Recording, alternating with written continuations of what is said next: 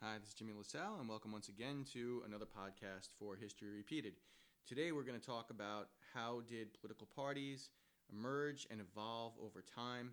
And once again, with us today we have Gina Anzanakis, who will be sticking to the big two, the Republican and the Democratic Party.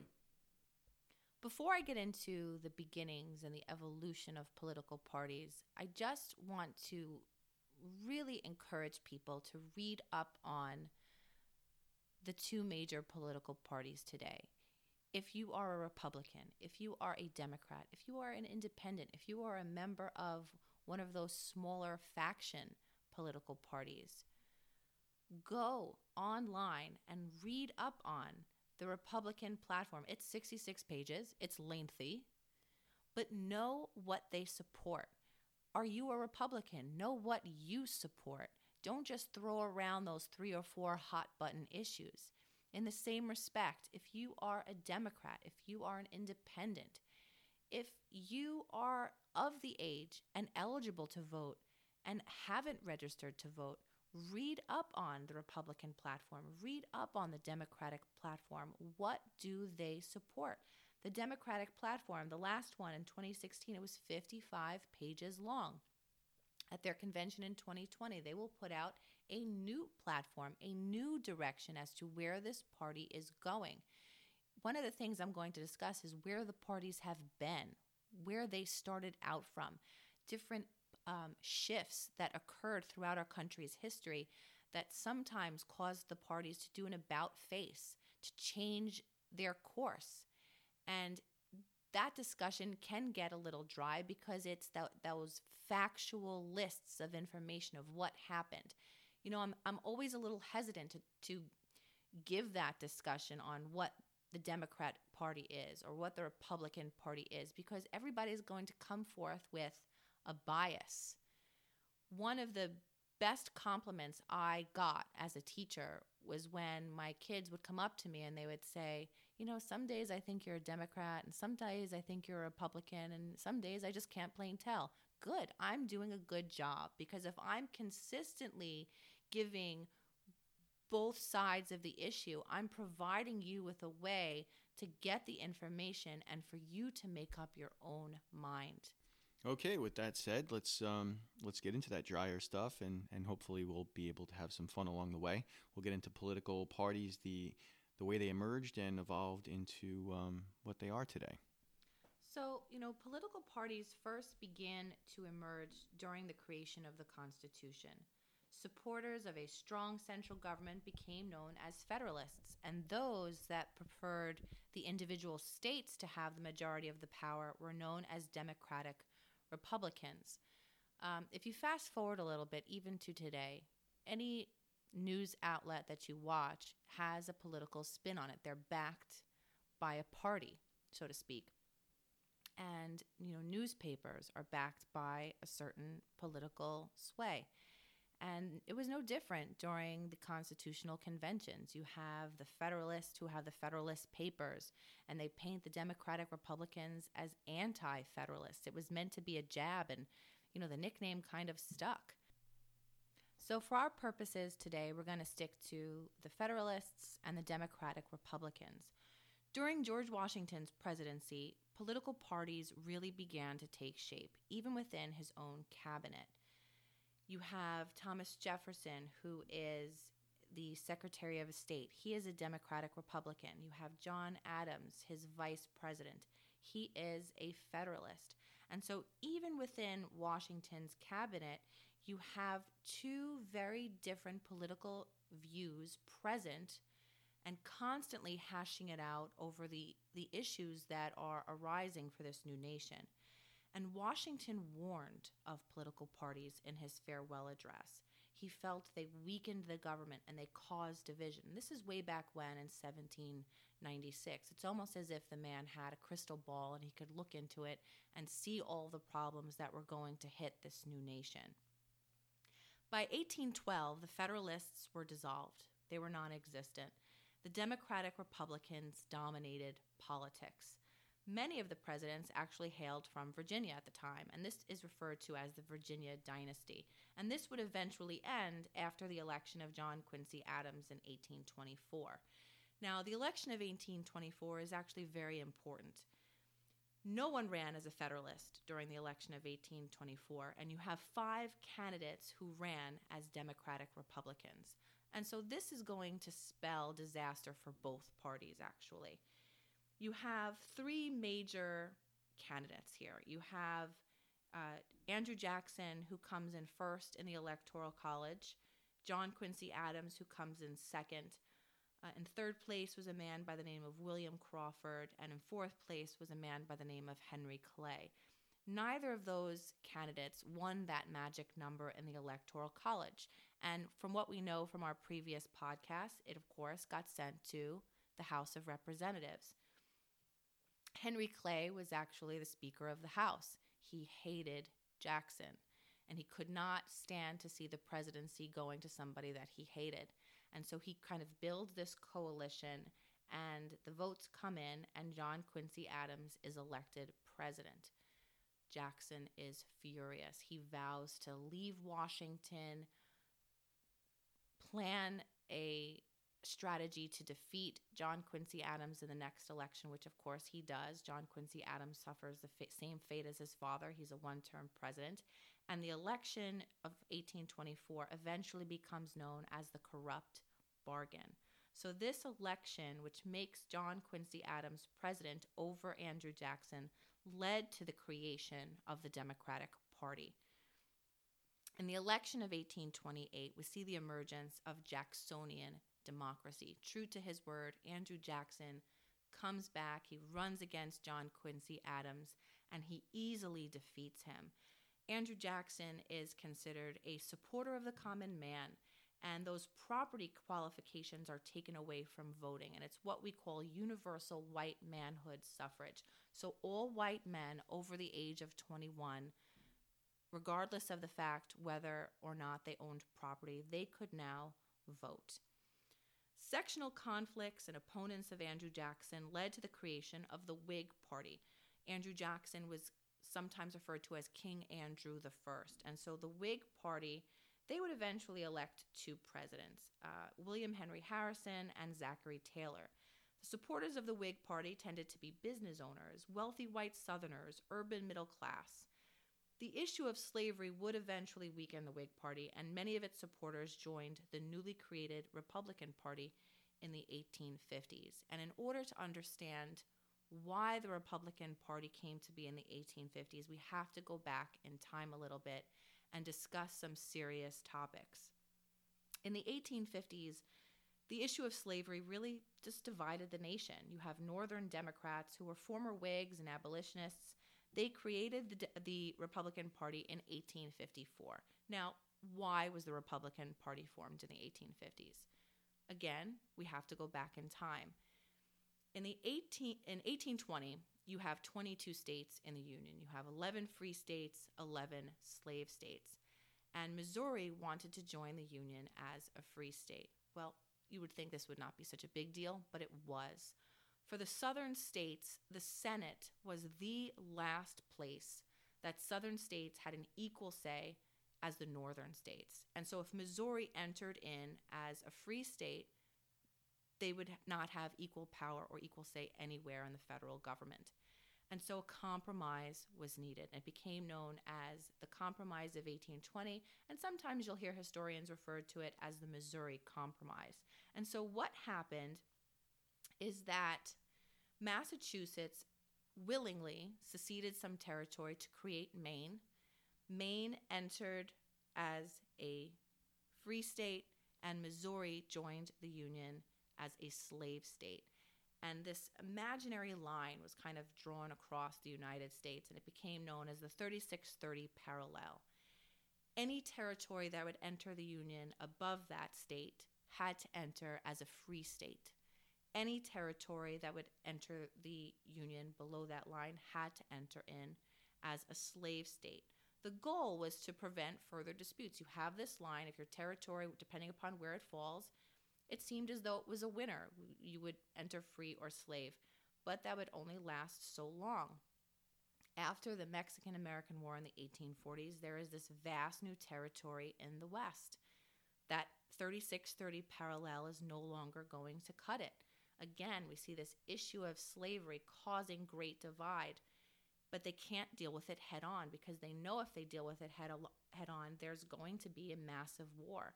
And so they compromise yet again. And so we see the compromise of 1850. We get rid of the 3630 parallel and we replace it with something called popular sovereignty. What popular sovereignty basically means is that settlers of a territory would have the opportunity to vote how that territory would enter the Union. Now, it seems like that would be a good idea, but it ended up being a disaster.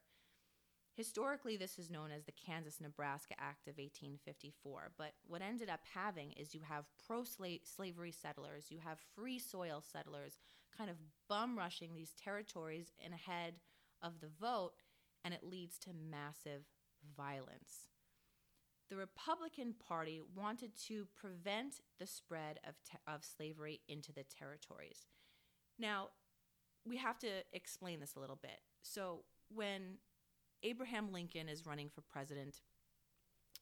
Depending upon where he was giving his talks, he changed his jargon a little bit. And it's no different to the way politicians give their speeches today, depending upon where they are in the continental United States. And so for Abraham Lincoln, when he began, it was wherever slavery exists, it can continue to exist, but it's not going to extend into the territories for southern slaveholding states, this was basically a death warrant because they're going to have fewer votes than non slaveholding states. So when Lincoln is elected president and the Civil War begins, he his ultimate goal is to preserve the Union. Whether it could be with keeping slavery or abolishing slavery, he wants to preserve the Union. And it becomes abundantly clear that they must preserve the Union by abolishing slavery. And so the Republican Party positions itself as the party that ends slavery, the party that will eventually pass a series of amendments, ultimately providing a significant amount of people with new voting rights. And those new voting rights will propel them to maintaining power over the federal government. When Abraham Lincoln wins the election of 1860 and becomes president, we of course know that the Civil War breaks out. In the post Civil War era, Lincoln and the radical Republicans passed a series of amendments. You have the 13th Amendment, which abolishes slavery, the 14th Amendment, which granted citizenship, the 15th Amendment, which it's important to understand the wording it stated that the right to vote can't be denied on the basis of race, color, previous condition of servitude. It never guarantees the right to vote. It kind of leaves that door open for those various Jim Crow laws, which would limit those newfound rights. And as a result, the Republicans dominate politics until 1932. Now, if you know anything about history, you know that 1932 is in the midst of the Great Depression. It's until FDR becomes president. The post Civil War Democrats, okay, they opposed Republican measures and solidified the South. It's called the Solid South. They supported Jim Crow laws to limit the newly freed black citizens. By 1896, we see another political shift. It's the era of big business, colonial expansion. There are a series of economic depressions or panics. Smaller parties like the populists, which most people, if you haven't studied history, you've probably never heard of, they begin to join the Democrats. They start to support the working class, social justice reforms, progressive era issues like the temperance movement, which basically basically becomes the 18th Amendment, prohibition, um, women's suffrage, for example. They support agrarian or farm issues and bigger government. The Republicans at this time are still dominating politics. They're aligned with the opposites big business, industry, factory, urban, or city issues. So it gives you a little bit of an understanding as to why the Republicans dominate politics until 1932 and how after 1932 it's instead the Democrats that are going to be running the show. The Great Depression and the election of FDR bring an end to the dominance of the Republican Party. New Deal policies shifted the support base. During the Great Depression, people were begging Herbert Hoover, please do something. And when FDR, a Democrat, becomes president, he starts doing anything that he can. He passes those New Deal policies. He didn't care what worked as long as something worked. And so people supported the party. By the 1960s, we see another shift due to the civil rights movement, civil rights reforms, and many white Southerners joined the Republican Party. And it kind of brings us here to present day. Why do certain groups of people, certain geographic areas within the United States, why do they tend to be blue? Why do they tend to be red? Okay, very cool. Now, what do these parties look like today, and how have the Democratic and Republican parties been able to stand the test of time? Well, I think it's important to discuss, you know, why political parties are still relevant. You know, a, a political party is essentially a, a, a group of people who share a common ideology. They share the same position on certain topics. Political parties, every presidential year, at their convention, create their party's platform. A platform is a list of all of the issues, all of the topics, and where that particular political party stands on them. For the last election year in 2016, the RNC put out a political platform that was 66 pages long. The DNC in 2016, they put out a platform that was 55 pages long. Most people are not going to read through such an extensive document. They should, but most people are not going to. And so when people tend to talk about the Republican Party today, they tend to talk about the Democratic Party today, they talk about certain key hot button issues. So if you talk to most Republicans, they're going to, for the most part, and uh, because I don't want to generalize anybody, but for the most part, any Republican is going to be pro life. They are going to support fully the Second Amendment. They're not going to want to see any sort of limitations on the Second Amendment. They're going to support smaller government. They're going to support, you know, increased military spending, for example. If you look at the Democratic Party, it's going to be essentially the opposite for the most part. Instead of being pro life, they're going to be pro choice. They're going to support same sex marriage. They're going to support things like DACA and, you know, pathways to citizenship for undocumented immigrants. They're going to support policies to help the impact of climate change. And so when you look at political parties today, you look at where they stand. I don't think most political parties today embrace where they have come from. If they did, I think they would lose the majority of their supporters because their supporters would realize hey, the team I'm currently on would probably have voted against my interests a generation ago. Well, let's grab that same-sex marriage there. I think I think most I think it's wrong to say that most Republicans would be against it. I know, you know, you have different classifications within any party. You have your your extremes on either side. You know, um, more moderate Republicans or Democrats are probably going to be closer to the middle, where they, you know, maybe the more moderate Democrats want stricter immigration laws, and more moderate Republicans are, you know, we're fine with with uh, with gay marriage. We're fine with most of this other stuff. Just, I think I think the problem is that the extremes pushing their views onto everybody else is where people get a little jammed up. You know, I don't think when you talk to people who are very much so a part of a party, whether it's the Democratic Party, whether it is the Republican Party. You know, terms tend to get lost in translation. People throw around terms, but they don't fully understand their meaning. What does it mean to be conservative? What does it mean to be more liberal? And people have used those terms as an attack oh, you're a liberal, oh, you're a conservative. You must be this because you are a member of that party. And so I would venture to say that we're seeing shifts in both political parties. I think within the Democratic Party, for example, you're seeing if you look at the at the state we're in right now with the primary between you know Joe Biden and Bernie Sanders, you have everybody else dropped out now. Well, mm-hmm. that's who we're left ta- down with. So you have Biden, who's definitely more of a moderate. You have Bernie Sanders, who's certainly more to the left. And just like what happened in 2016 when Bernie Sanders did not get the Democratic Party's nomination over Hillary Clinton, you saw Hillary Clinton and the DNC absorb some of his ideas, some of his platform.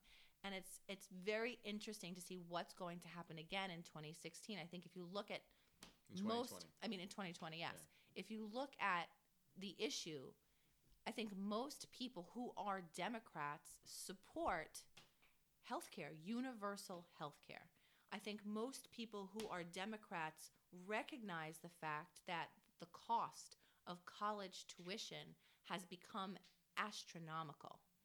And I would say most people probably wouldn't support free college tuition, but I think most people are saying we need to address how much money this is costing, how much debt people are going into to get a degree, and when they are out in the workforce, they can't get a job.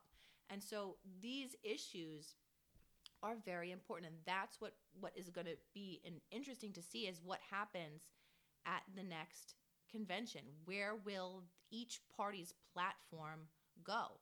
Are we going to see the RNC continue to embrace President Donald Trump? In the last platform 66 pages of their platform they consistently invoked Trump's name Will they continue to do that? Will we see them kind of distance themselves a little bit from President Trump in the hopes of gaining more supporters and not losing more votes? Well, I th- you know, you brought up an interesting topic with the um, the cost of college, but I would go to say, you know, people can't get a job afterward. But what is it that they are majoring in? You know, going and majoring in something like I don't know philosophy, and there there are not many job prospects for a philosopher. You want to go and think and write a book, and you know maybe in 200 years people will find your thoughts interesting, but you're going to be living in your mom's basement and you're going to have some debt. You know, there's there's got to be a better way of you know going and learning these things, not necessarily majoring them and going into two hundred thousand dollars worth of debt. You know, I think you if you look at it from the place that we are currently at right now we are in the midst of a quarantine. College campuses are closed, K to 12 schools are closed. How are people learning? Um, it's going to be very interesting to see if we continue on this road of online learning for the most part for higher education, for college courses. I can tell you from my own experience as a high school teacher not every student is going to college, and that's fine. Not every student should. I think that as a country, we have put trades off to the side as being unimportant. They are incredibly important.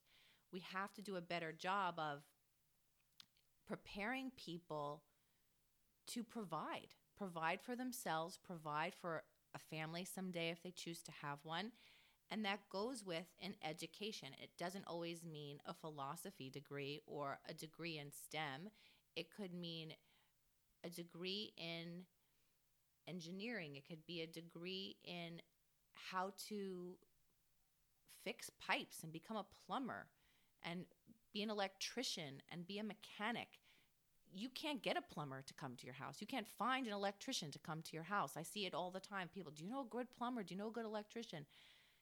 And, education comes in various forms.